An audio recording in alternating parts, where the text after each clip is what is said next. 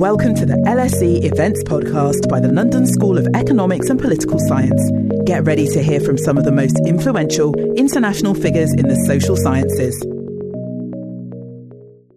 Welcome to the LS- LSE for this online event. My name is Jackie Coyle Shapiro, and I'm a professor in organizational behavior here at the LSE. I am very pleased and excited to welcome April Rinne to the LSE today. Welcome, April.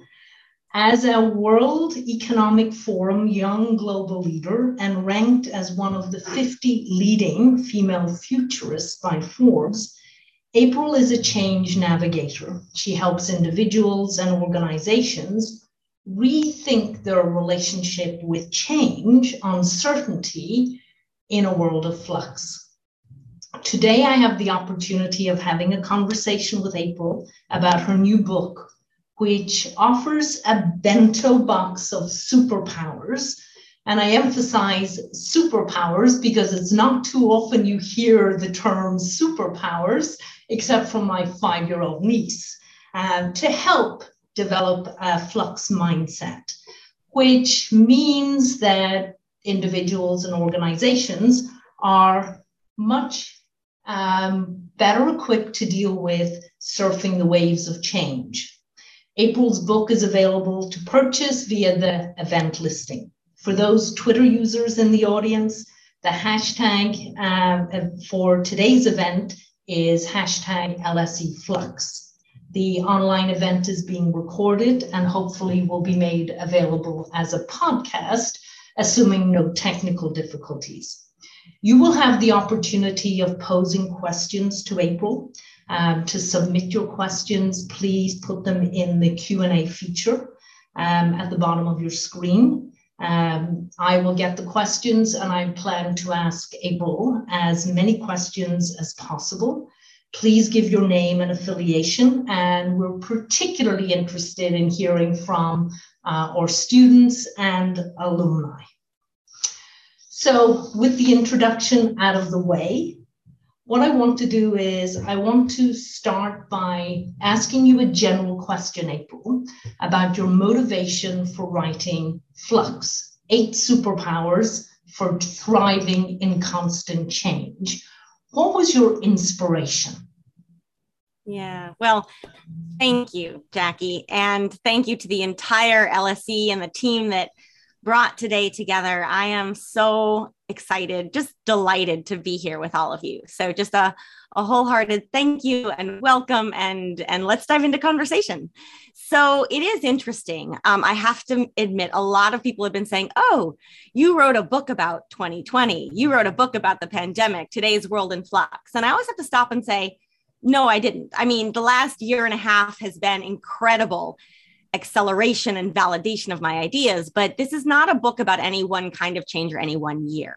And I like to say that I've been actively writing it. It took three solid years to write it, but it's more like three decades in the making in terms of what inspired me. And ultimately, it was it was this process of connecting a bunch of different dots and layering a bunch of different things that I was seeing and researching and experiencing and learning et cetera, et cetera. And getting to this point where I looked at this and I said, I have a fresh perspective on what's going on. But also, as I look to the future, I'm concerned about the fact that there is more, not less, flux and change and uncertainty. So, if I go back just in my history briefly, in terms of why I wrote this book, I like to say that I basically bring three different lenses to change and our relationship, humans' relationships to change and uncertainty. And the first is that of a futurist. So, for the past several years, I've been known as a futurist where I'm helping companies largely understand what's on the horizon and how do they fit in. And that's both individuals as well as organizations. And in that context i've learned that every single organization on the planet struggles with change way, right? Not necessarily in the same way, but oh my goodness, there is so much room for improvement. Um, the second perspective or lens that I bring is global. So my entire career has been international. Um, I've been to more than 100 countries, but I've worked in more than 50. And that's just given me an incredibly wide exposure to different cultures and societies and ways of living and being and thinking. And what that has taught me is that every single culture and society on the planet also struggles with change, but also has developed different ways, unique ways of seeing it, talking about it, thinking about it, and concepts and rituals around it. And, and the point here is that there's just so much we can learn from one another. So the book also kind of connects those dots. And last but not least, I like to say my third lens, uh, which goes back farthest in my history, is just my very human and lived experience with change and uncertainty. And I like to say that my my baptism or my entry into flux happened more than 25 years ago uh, when I was in college. So there's great resonance with people who are in their studies. Um, but when I was 20, both of my parents died in a car accident while I was at university. And that was the biggest flux you can imagine. In an instant, every aspect of my life and my future changed. And I, I had to figure out like, how do I rebuild my family? And what do I do about my grief and anxiety? And what about my career? And all of this, you know, what do you do when you don't know what to do? Now, back then, I never would have imagined that I would write a book about this someday. But that's the piece that I know that from that point forward, I started peeling back the layers of my relationship to change, which led me to realize how much work I needed to do. But then in that process, I also started looking around and realizing how many people on this planet, in their own ways, struggle with change and how we can all improve how we show up for ourselves and for others every single day by better understanding and strengthening our relationship to change and then bring it back to today as we think about what we've experienced over the last year and a half I think of it both as a wake up call for sure. We, we realize how hard change can be, particularly the change we can't control, right? The change that blindsides you, the change that goes against your expectations and it disrupts your plans. But actually, it's not just a wake up, it's also a warm up because I firmly believe that moving forward, there is more of this kind of change and uncertainty, not necessarily a pandemic. I mean, we do know that be another one at some point. The hope is it's not for a while and it's not particularly bad, but there's a lot of other kinds of change. So I would encourage everyone tuning in today, you know, think about change in your personal life, in your professional life, societally, all of these different kinds of flux that we haven't fully wrapped our arms around. There's more, not less of that ahead. And so given that, um, it requires us, but it also invites us to reshape and rethink how we relate to change again every single day, every kind of change. Um, which is really hard for a lot of people to do but there's actually a hugely you know the message of the book is very uplifting because it's almost as though we've been given the greatest opportunity of our lives right now to upgrade um, how we think about and ultimately relate to change Thanks, April. So I'm going to, um, I've had the opportunity of reading your book. Um, so I'm going to take the opportunity of delving into a couple of chapters. But before I do that, it might be worthwhile to, to ask you to talk about what is flux and what is the flux mindset? Yeah great starting question. And and it kind of sets a foundation for for the rest of our conversation as well as again i'm excited to hear the, the questions from the audience as well. So don't be shy. Um, so the word flux i love to start here. It is both a noun and a verb. So as a noun which is how most people know it it means continuous change right? But flux is also a verb. And to flux means to learn how to become fluid and I love that because the world is in flux and we all need to learn how to flux. And so, part of this, and really what the book is about, is how do we think about and, and relate to change? And where do our relationships to change come from? Right. And there's another concept in this, which I call our scripts. And our scripts are one thing I've learned in 25 plus years of researching and again, peeling back the layers of this onion is that our relationship to change, and here I mean what kinds of changes do you love? What do you hate? What do you struggle with? What excites you? What triggers you? All of that. Our relationships to change begin young, right? And they're part of what I call our scripts, which is these are the narratives and norms and stories that we tell and we absorb and we learn about about the world that we live in and our place in it. and it includes our stories about change. So I would encourage everybody just pause for a moment and think about it. Growing up, were you taught to fear change or to embrace it? Were you taught that uncertainty is dangerous or that it's an adventure for your curiosity? Were you told that you make plans and then they don't work out? Was that just the way life goes sometimes? Or were you a failure? Right? These, all of these things factor into how we think about and relate to change also as adults. And the challenge we face today is that for many people, and again, you have a script, I have a script, everyone has a script. They're all different because we have different life experiences. I find, and it's not that one is better or worse, none of that. Every script has strengths and weaknesses. Every script that I come across today, there is some aspect of it that is not it is not fit for a world in flux. So, a lot of what we've been taught about the world and our place in it assumes a kind of neat, tidy, orderly, predictable world that humans have the ability to control. I would say that nothing is further from the truth today. And we can talk about the role of technology and all the rest. Um, you know, humans, no one can control the future. We can control how we respond, you know, that sort of thing. So, in any case, there's this great need to write a new script, as I like to call it. And that means taking a hard look at what are the stories and narratives that you have absorbed about change that really aren't serving you well today and that really aren't fit for this world in flux. And so, in order to write this new script, what we talk about next is this notion of a flux mindset. It requires opening a flux mindset, which first step is is that opening a flux mindset, which is the ability, the state of mind to see all change. So whether that's good, good or bad change, whether it's expected or unexpected, but especially the hard stuff, especially the change you really wish hadn't happened. It's the ability to see every single change as an opportunity to learn and to grow and to improve. Um, another way I put it is it's the ability to lean into uncertainty precisely because you're not trying to make it something different. And this is hard for most humans to do, including myself for most of my life, right? Um, but that's what flux is. That's what the flux mindset is. And then when you have a flux mindset open, you're able to use that to harness and develop the um, eight flux superpowers. So I'm going to begin with chapter one, which has a very attention grabbing title, and it's called Run Slower. And I'm sure the audience is thinking, who wants to run slower? Uh, but in this chapter, you talk about how you know, society and we as individuals are always on. Uh, we're running a race um, as fast as we can through our own expectations of always doing and getting things done. And so the analogy is we're on a treadmill that's gathering pace.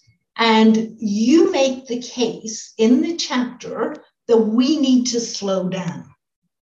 We need to slow down, to be present, to pause, to think, and to act as late as possible.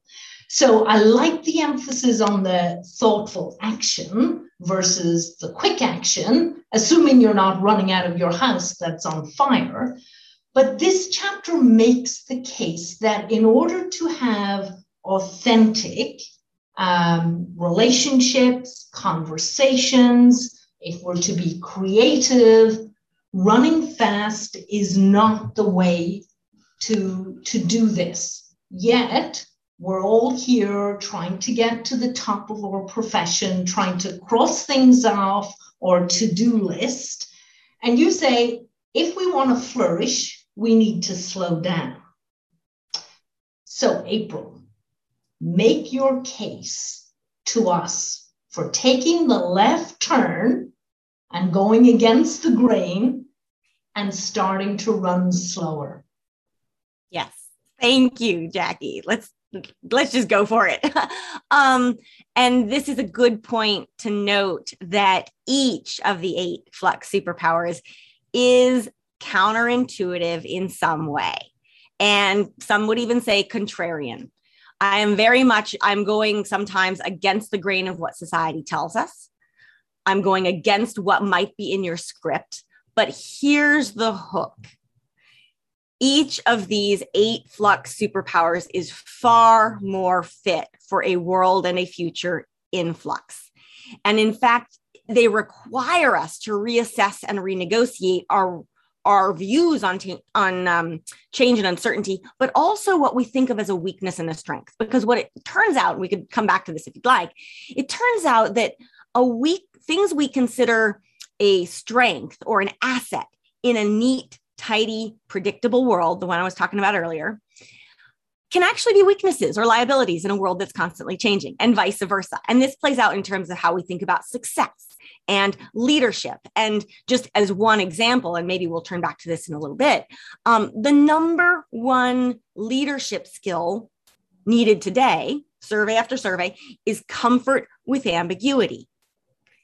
Now, that is not typically how we think about a great leader. We assume a great leader has certainty. This is the opposite of that but that's what we need. That's what today's world demands. And that's what the future demands. So I bring this up because I like to ask people, like, I always, for most people, um, of the eight flux superpowers, there are usually at least a couple that they're really intrigued by, like, ooh, tell me more. And there are at least a couple where it makes them uncomfortable, it rubs them the wrong way. They're like, this is not what I was taught. And I love saying to people, pay attention to that. It's not a criticism, it's not good or bad, it's a signal of where your where your relationship to change may need a little bit of attention and it's an opportunity to learn more. So, back to this run slower. This superpower says that in an ever faster paced world, your key to success and well being is to slow your own pace. And here we can talk about this from the perspective of um, professional development or personal growth. I ultimately believe that everything boils down to your own personal self awareness. So, this is growth and, and professional development from the inside out. So think about it for a moment. Not just what is changing, how much is changing, right? Like everything's changing. We've got work changes and schedule changes and family changes and public health changes and travel changes. Like there's just relentless change, right? It's not just what is changing, though, it's also how fast things are changing. And the way I like to say this is that the pace of change has never been as fast as it is today. And yet, it is likely to never again be this slow. So pause for a moment, just let that sink in. It's kind of exciting and it's kind of terrifying, right? Because think about what our scripts typically tell us. They say that when the pace of change quickens, you're supposed to run faster and just keep up, right? And that's where this superpower is venturing to say wrong right? So I look at this and I say, we already know today that the pace of change is increasing. And many of us are already running as fast as we can, probably faster, right? Anyone, I mean, the superpower, it's all about burnout and exhaustion and anxiety, but it's also about making wiser decisions. So back to the burnout and anxiety piece, we're already running as fast as we can. Yet think about what society is telling us it's saying that no matter how fast we're running today, we should, because the pace of change is increasing, we should run faster tomorrow and faster next week, faster next month, and faster next year, and all of this effectively for the rest of our lives, right? Now, the futurist in me, but also the human in me is like, hold on, time out. Like, what kind of life is that? And this is not about climbing corporate ladder. We can apply it this is just about life, not work life balance. Life is the unit. What kind of life is that? If you know already today you're going to be running faster or asked to run faster, faster, faster every single day. So, from where I stand, this focus on running ever faster leads at best to burnout and exhaustion. But worse, and this is my real concern and my real, you know, the, the real crux behind um, picking this superpower is that it leads to none of us reaching our full potential, right? And that's not just you or me, that's everyone in your life who is on this kind of treadmill. Now, side note, but an important one note that I did not say stop. I did not say do nothing. I did not say be lazy. I said run.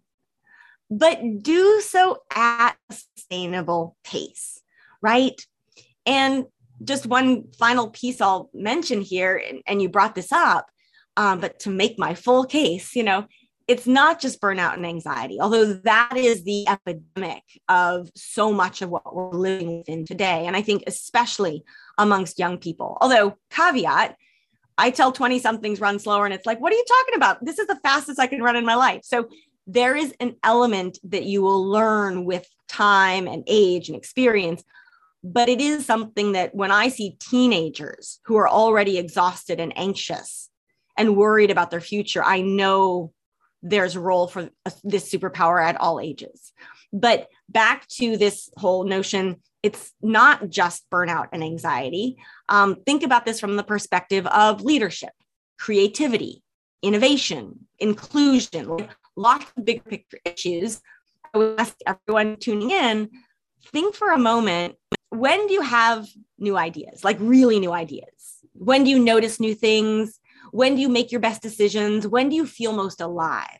Right? I would argue that for all of these kinds of questions, your answer is not when you're running fast. Right now, when so when we run fast, faster, faster, faster, faster, we're on this treadmill, we're consuming massive amounts of information, we're just trying to get through the day. What we do is we actually fail to see what really matters. And at an extreme, when we're running ever faster, faster, faster, we actually genuinely run the risk of running straight past life itself. So, um, that is how I will make my case. and I would love to debate or hear what, you know, the audience thinks and so forth. But um, the running ever faster, also, I should just put a, a finer point on this there are times in life where running fast and sprinting as fast as you can, even if it's exhausting, is absolutely not just okay, it should be celebrated. And I like to use the example of developing vaccines, right? Sprint, run as fast as you can for as long as you can to develop a vaccine for global public health. You got to put the run slower aside. But the key is that's not a forever quest we can't keep running faster just as the norm. Otherwise we just we we flare out we we burn out and we don't we fail to bring our best um, both to ourselves but also our contributions to society. So april just a follow-up question. So hmm. based on what you said then it's this is the judgment call right that we as individuals need to make in terms of when we should run fast and when we should run slow. So, to what extent can you help us? You know, what kind of strategies you know, questions should we ask ourselves in terms of, you know, that judgment as to whether we need to run fast or run at a much slower pace? Yeah, great question. So much of this is not just self awareness, but really getting clear. And a flux mindset goes into this deeper in the book as well. You know, your values and your priorities. But if we go back to our scripts, I routinely ask people, like, most of us haven't thought about what our script is. We're just sort of living life. And my script actually say, what are those narratives and norms and expectations? And where did they come from? And why I say this is because in my experience, and again, over many, many, many years, I find that a lot of people are actually living scripts that they did not write themselves. They're living someone else's view of what their life is supposed to look like.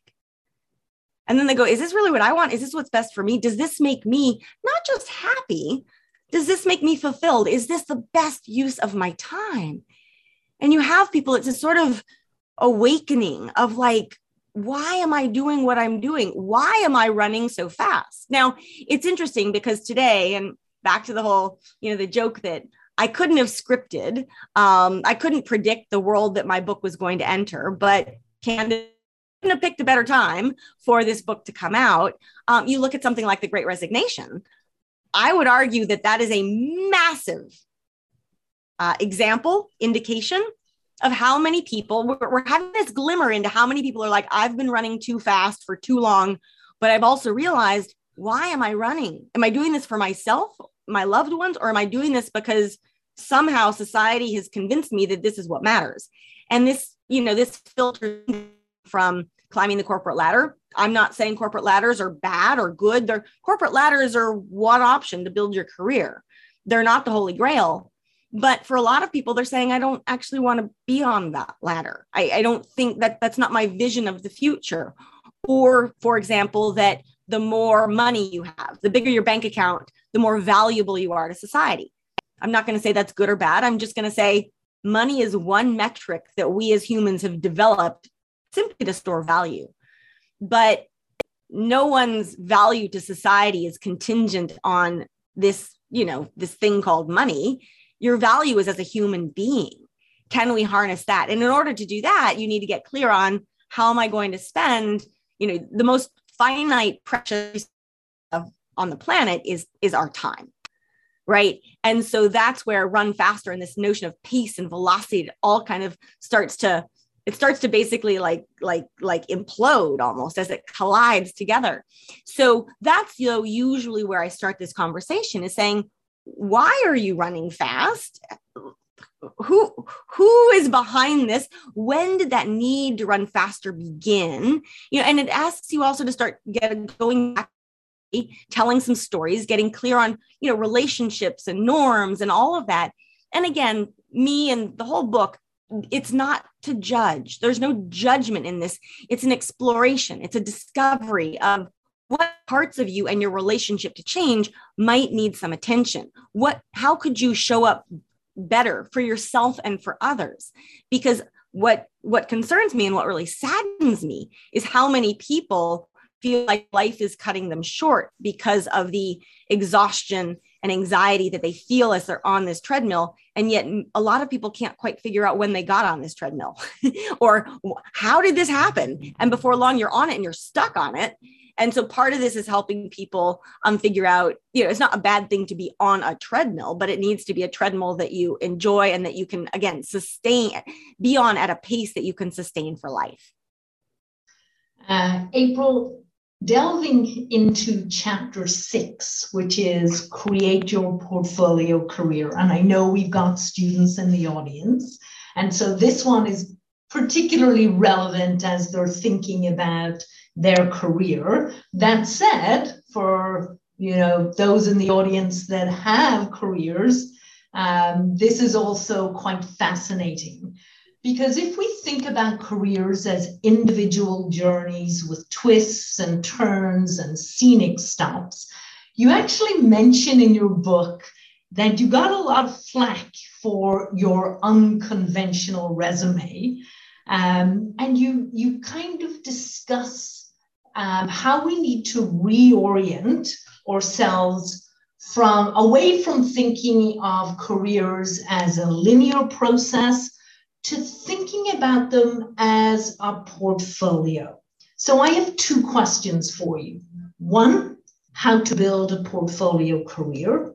But two, and maybe as important, what are the key messages for leaders in organizations because if a portfolio career is going to gain traction, uh, we need leaders in organizations to legitimate having um, a portfolio career as a purposeful career approach.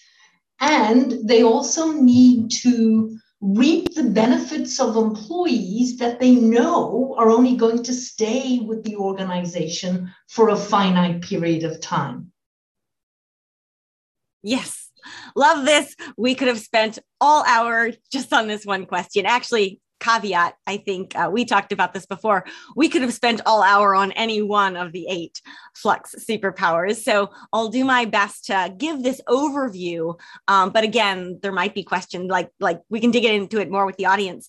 Um, so we need to place this against the context of the future of work uh, which i've been working on for the better part of a decade. Um, yes the last 18 months have had lots of activity and it's now a term that a lot of people put out there. But basically where is the workforce workplace heading and so, um, against this backdrop, what's interesting when we think about, again, most people's scripts, what were most of us taught? Study hard, get good grades, go to university if you can, track into a job, do said job for a very long time, climb the corporate ladder, retire. Like linear, study, work, retire. Now, that script, that is total script, that still exists. And there's nothing, it's not good or bad. It just is. It's a script. Um, it's still totally valid. Um, but it's not working for a lot of people. And a lot of people are saying, I don't really want that linear path or career. Um, a lot of people are on that ladder saying, This isn't working for me. This is not what I expected.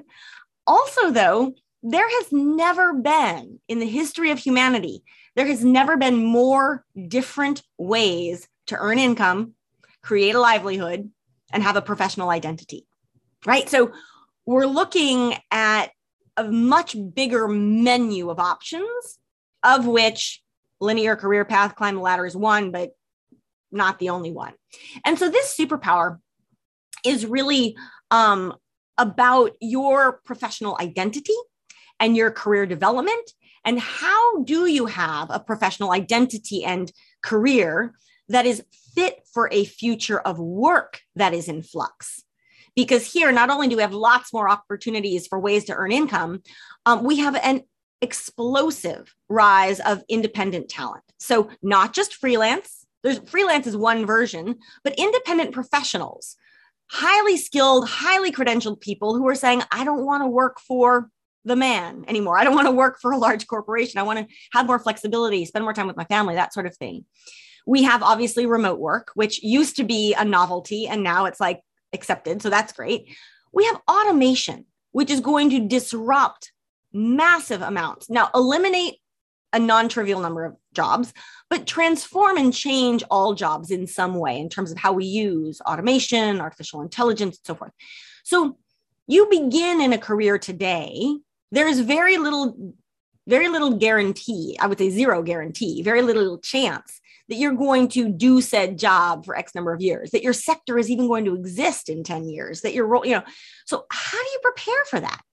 So that brings us to this portfolio career. And the superpower basically says that to thrive in a future of work in flux, you need to see and view and create your career less as a singular path to pursue. So the study, work, retire, and more as a portfolio to curate as an artist or investor would. And so here, think about a portfolio. For some people, they like the idea of an artist.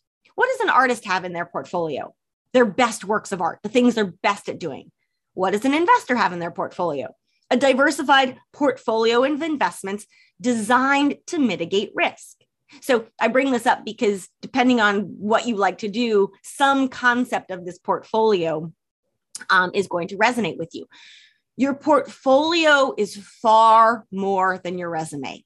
So this is funny. I, I use LinkedIn a lot. LinkedIn is a great tool. LinkedIn has transformed resumes but LinkedIn is still quite linear in that it expects you to have, you know, where'd you go to school? What jobs have you had? What titles? And you kind of build it in a linear manner. That's fine. A portfolio is multidimensional. A portfolio includes any and all skills, roles, contributions, you name it, that you have that can help you earn income and add value to society. So, one of my favorite examples parenting skills, right?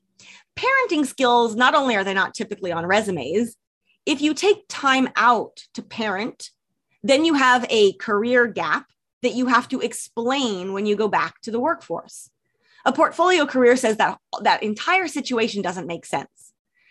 Parenting skills, if you tell me that you are a parent of one child or five children, whatever, you have superpowers, you have skills around time management, around handling difficult personalities, around project management, right? Parenting skills are enormously valuable in the workplace. And yet they're nowhere to be found in a career path. They're actually stigmatized sometimes. So it's this holistic thinking about what is in your portfolio. Now, you asked, how do you build one? What I love to remind people, and so in the chapter, uh, in the book, like there's a five step process that goes beyond what we have time for today. What I want to tell people most importantly is that every person already has a portfolio. You may just not know it. So, your portfolio includes, again, all of the skills, capabilities, roles, whether or not you had a title, whether or not you were paid for it, all the things you care about, even if people say they're a little bit goofy or not related to a job, like all of it is part of your portfolio. And then what your goal is to do is to connect those dots and develop what I call a portfolio narrative. Why having all of these different skills and abilities, even if they come from different sectors, makes you actually a better qualified candidate for a job. In fairness, their jobs are still, you know, still part of the workforce, of course, but also it helps you very much um, create your own venture, tackle opportunities you might not have thought you were qualified for, see your professional development much more holistically, and be much more um, not just expectant, but excited about the amount of change that is likely going to happen during your career. Now, your second question about organizations, I mean, there's a clear kind of individual push here, which is, are do you want to take responsibility? I should also mention um, there's a piece here around the individual piece not only that you have um, not only that you already have a portfolio but also um, and i i hesitate here because it's going to sound really blunt but i have to remind people that if you have a job that someone else gave you even if you love your job even if you're really good at it even if you'd love to do it for the rest of your life if someone else gave you that job there is always the risk that that job can be taken away uh, beyond the control of any one person, right? And that's making a lot of people anxious. And so, what I like to say is that not only does everyone have a portfolio, you just need to get clear on what yours is and start curating it. Your portfolio, no one can ever take it from you. It is yours. You are responsible for it, but it is, there's nothing that can separate you from your portfolio. Now, that means you're going to need to adapt and it's going to grow and evolve, but that's what it's designed to do for you as a unique individual. So on the organizational side, um, I actually get people often asking me, they they they learn about a portfolio career and then they're like, wait, are you telling me to quit my job? I'm like, no, no, that's not it at all. And HR, I do a lot of work with um, HR departments and HR organizations and associations. Here's the counterintuitive bit as well if you want to attract and engage top talent over time, you want to help all talent. And I use that term specifically. That includes employees, that includes independent professionals. You want to help all talent create and curate their portfolios too. Now, HR will say, wait, it sounds like I'm going to I'm going to nurture them and then they're going to leave. Like, not quite. Think about, and again, put this in the context of the great resignation there's a big difference between why is someone leaving their job? Why are they moving or shifting organizations? Um, all organizations will attract talent and lose talent over time. It's just any organism, that's what happens. The question you have to ask is why? Is someone leaving your organization because they have learned that their true north and their true passion is to go do this other thing that they are it will be maximizing their potential and their contribution to society. That's what they have to go do.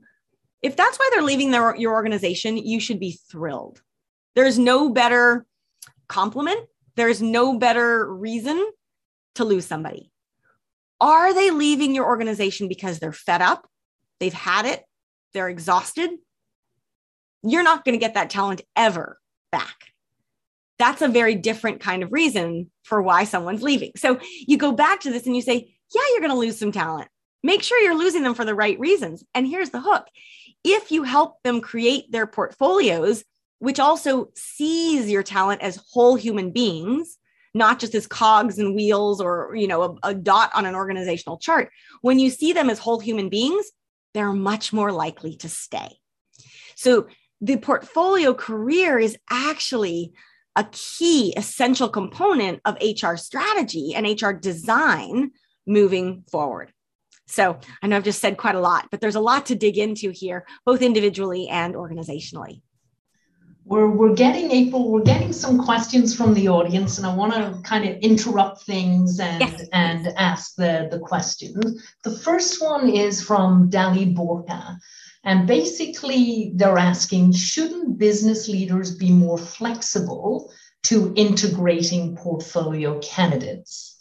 Mm, absolutely. Yes. So I love that you bring up this question because you're and you're calling out a tension that we currently face, which is individuals and employers organizations alike. I think there is broad agreement that the way we have structured work for the last several decades at least isn't working, right? Like employers will admit this. They'll say, yeah, there's a lot we need to be doing right. And workers obviously are saying there's a lot that needs to change, hence they're leaving. Organizations, HR departments across the board recognize the benefits and the advantages of diverse talent. And that means diversity on all metrics, including the life experiences, the sectors you've worked in.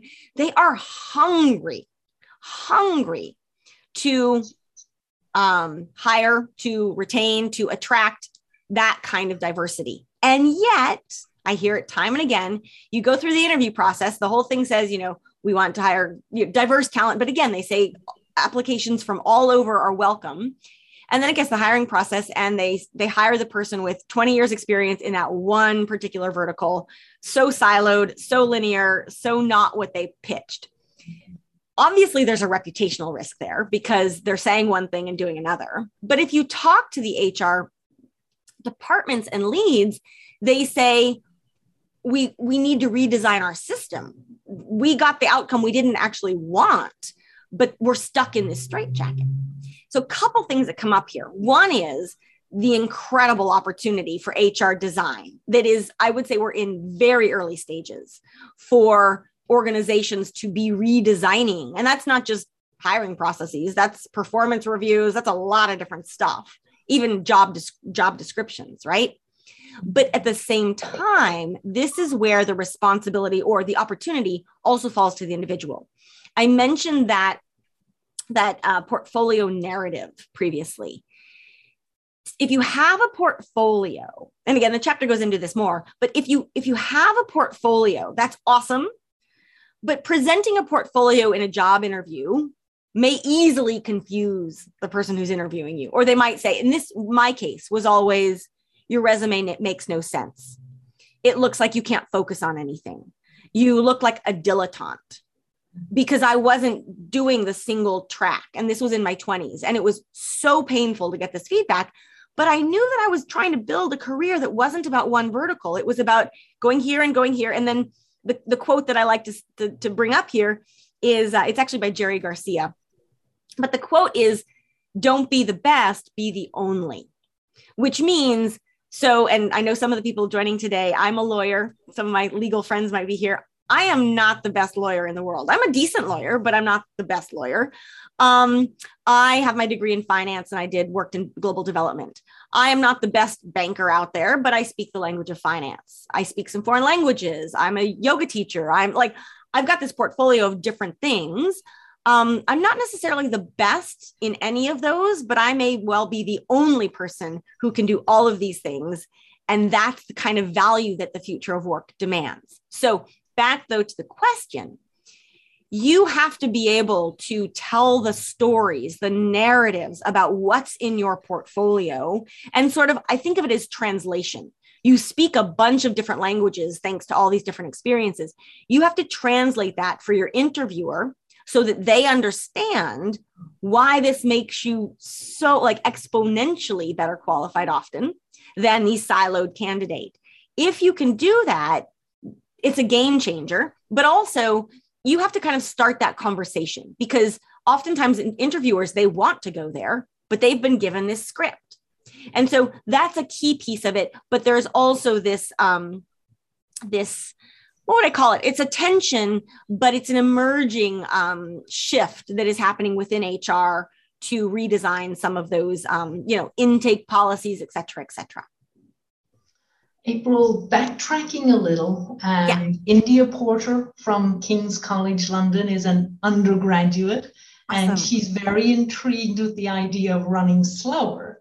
But she does say, however, as an undergraduate student, I struggle to understand how I can achieve a slower pace when we have to be doing a hundred things at once and constantly have to be looking to the future. Are there any self practices you recommend to be slow in a fast paced university setting? Oh, I love this. Thank you, India. This is a wonderful question. And it also prompts a couple of the other superpowers. Um, so I'm going to surface some of these because, um, and, and Jackie, you know this, but uh, each of the eight superpowers is independent. It stands on its own. It is valid, you know, and it can be practiced on its own as well. However, each of the superpowers also enhances the other ones. So as you learn one, you get better at another or you are able to see and understand one a little bit better. As you get better at that one, it, you you you end up making your way throughout all eight. But I do always like to remind people, should you decide to pick up the book, which would be awesome, but no pressure, um, I always say read the introduction first, but then you can read these chapters in any order you want.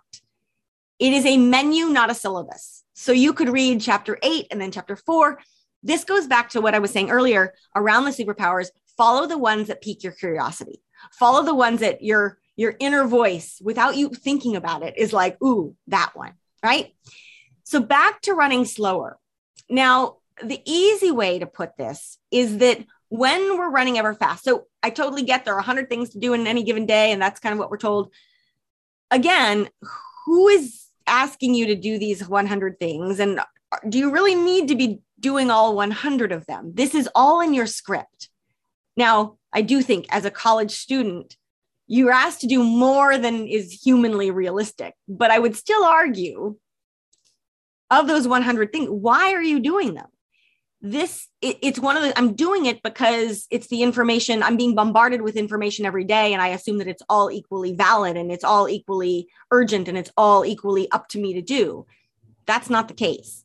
The challenge is that when we're running ever faster our brain actually gets hijacked to believe that everything coming at us is a pouncing tiger now there's there's neuroscience behind this but our brains get hijacked what we need to do, and this is about the parasympathetic and sympathetic nervous system and all the rest, but coming back to when we learn to run slower, we learn, and even imagine the difference between walking and jogging and running. When you're walking compared to, to running at a sprint, you start noticing different things. You start seeing what's around you.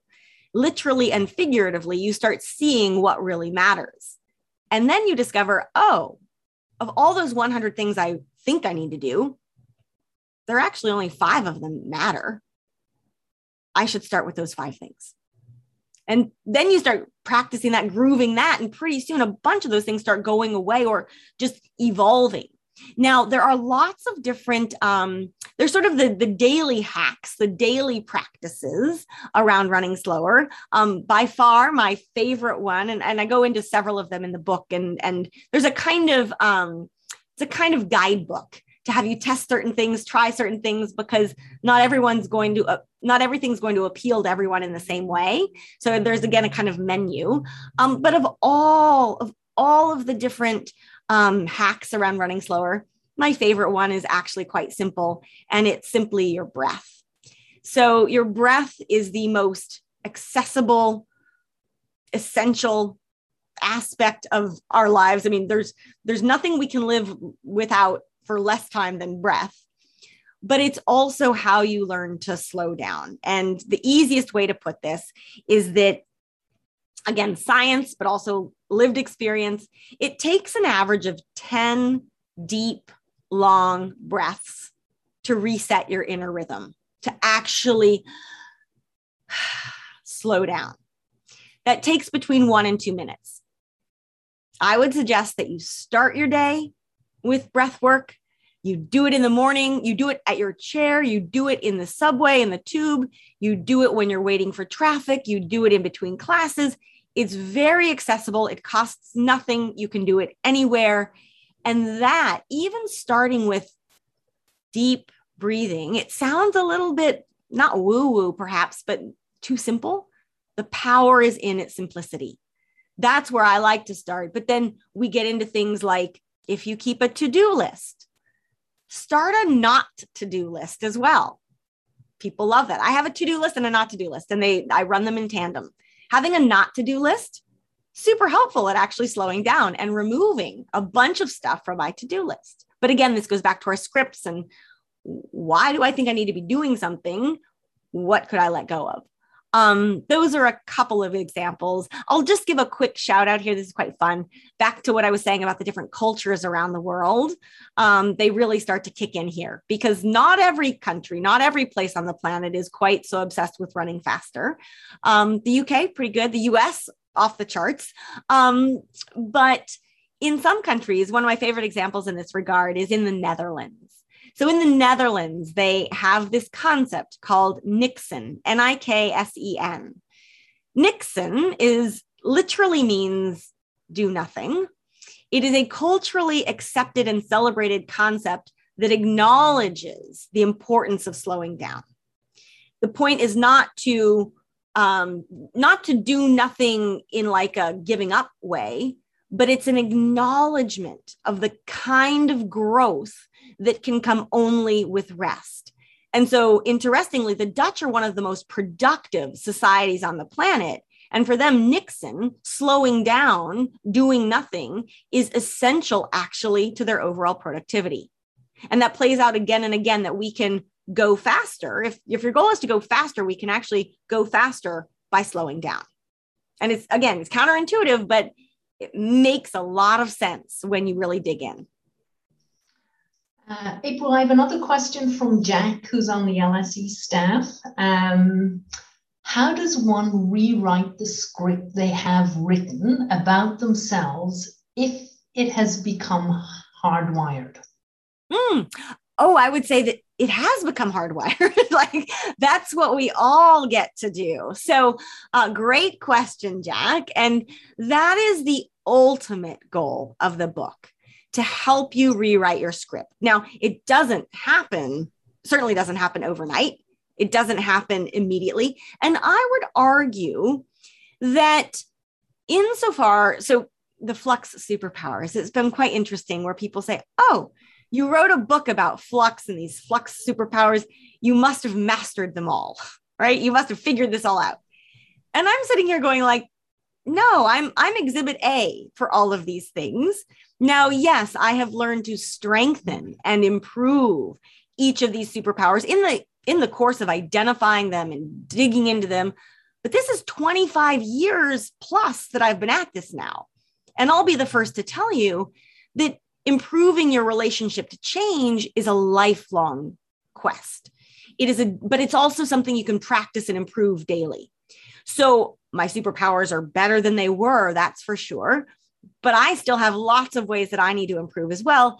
And in that, this goes back to the script, I will be writing my script for the rest of my life. Every this is a lifelong journey because think about change. We know that more change is around the corner. Sometimes knowing that freaks us out.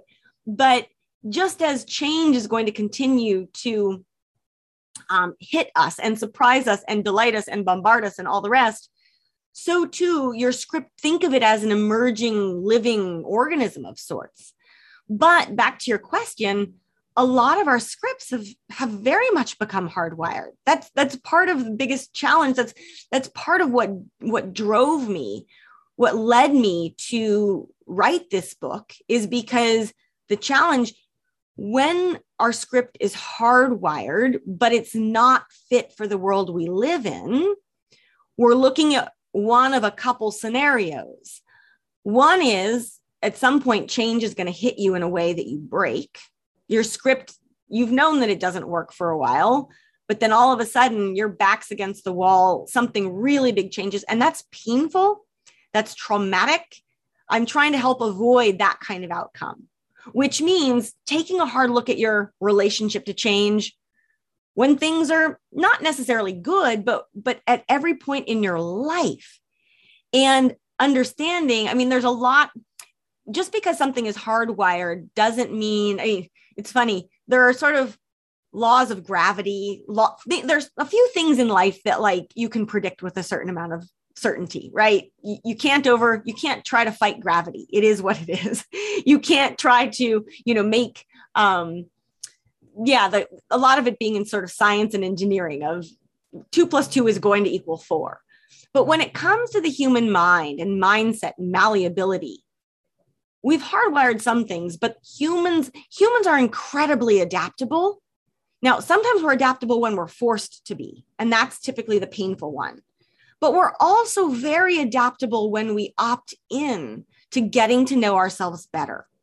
And so unraveling some of the hard wiring comes naturally when you're able to do some of the self awareness work. And I will say that that's the style in which I wrote the book is very much as a kind of a, a guidebook. And Jackie knows, you know, there are questions and exercises and testing out. Try, it's like trying on different clothes. Test out this, try that. How does it feel? How does it fit? And again, it's not good or bad. It's just getting to know yourself. And as you do that, some of the hard wiring, some of the hard wiring naturally begins to unwind and some of it simply becomes more present where you go, oh, wow, that's really what I need to work on. And then some, to some degree in the book, there are ways to do that. Um, and then suggestions for what to do otherwise. It's a wonderful question though. Thank you. So April, just one question I can't resist. Mm-hmm. Chapter five, yes. know you're enough. Um, and this is a fascinating chapter because you write about the economics of more.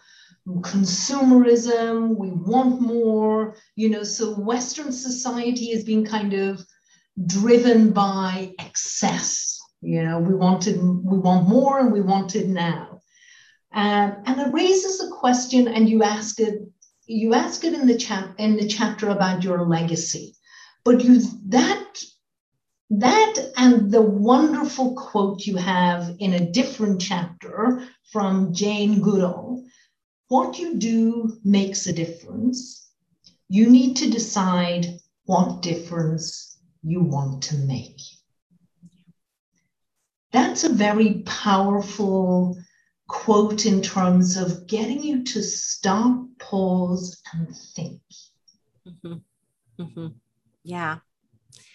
Um, and I'm also reminded with India's question earlier, where I said, oh, it bleeds into a couple other superpowers. And I didn't go into those superpowers. One of them was the fifth one, know you're enough. So we get to do that now. Um, the other one is the second superpower, see what's invisible. So I just want to running slower, seeing what's invisible, and knowing you're enough those tend to run in similar circles. So, um, know you're enough, though. This, I'm really happy to talk about this today, particularly with this crowd where there are a lot of young people. Um, this tends to be one of the most popular, the most sticky, um, also the most empowering. So, this notion of knowing you're enough, it really does dig into our obsession with more and our quest for true happiness, if you will. So, the punchline here is that we live in a society that is driven by more. And again, I'm going to guess, going to venture to say that many of the people here today were in your script, it says more is better. And I'm not going to say it's good or bad, it's just more is better. Okay. Um, the challenge that we face is that today we are obsessed with more, and that's not just more money or more power that is more clicks, more followers, more likes, more love, more clothes, more everything, right? More, more, more, more, more. Here's the hook. There's a very simple way to put this. When we are always after more, we will never, and I mean never, have enough.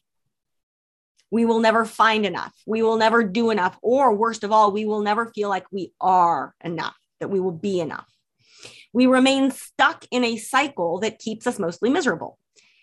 But here's the hook when you know you're enough, and to be clear, people ask me if this is a typo, it's Y O U R. So, like knowing you're enough, your point of sufficiency and balance and harmony, which is not too much and not too little. It includes, though, knowing that you are enough, just as you are. When you know you're enough, you will immediately begin to see abundance. And there's so much more we could dive into here, but I will say I'm deeply concerned by the number of young people who, by the time they're at university, will already self report to me that they feel like they will never have or do or earn or be enough. And I want to just reiterate here, we don't have much time left, but I want to reiterate that you are every every person on the planet, you are enough just as you are and you actually always have been ever since the moment you were born. We are living in a society where this again the script is you're not enough, but you will be if you buy this product or that service. Or I will be happy. And I encourage people to think about this I will be happy when I will be successful when. And that when implies that you're not happy or successful now, but you need more of something to get there. And I want to encourage all of us to say, hang on a minute. If you know you're enough, you can be happy right now, this moment. And unfortunately, if you can't be happy right now, very unlikely that you're ever going to be eternally happy down the road if you're because you're on this more again it's a different kind of treadmill or cycle but it really aligns quite well again with some of what we were talking about earlier and so this notion just to put put this in historical context for most of human history the focus has been on enough. And that point of sufficiency harmony um, you know in a world of enough having more than enough is actually excess. It's not desirable. It's like taking a trip and having too much luggage. No one wants that. You want just enough luggage to carry what you need to have what, you know, the clothes that you want to wear have enough for what you want to do. Um, but it also means not having knowing you're enough means not too much but also not too little. So not scarcity. Um, but just you know coming full circle on this the ability to know you're enough and to know that you are enough actually ends up being really freeing and really empowering because we start realizing that when we're always after more that that more is typically coming from some someone else or some other script that we didn't write because no one that i know of when they write their own script no one actively chooses themselves to feel like they're not enough. It's something that we're told but it's actually completely untrue. Again both psychology and economics at play. On that note uh, April, it's been a pleasure to have this opportunity um, for me and for those of us in the audience. Um, thank you so much. Hmm. Thank you. It has been an absolute delight and joy and honor. And I just want to thank you, Jackie, the LSE team, and, and everyone who joined today.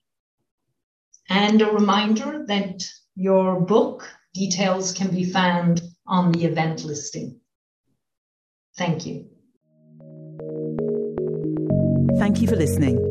You can subscribe to the LSE Events Podcast on your favourite podcast app and help other listeners discover us by leaving a review. Visit lse.ac.uk forward slash events to find out what's on next. We hope you join us at another LSE event soon.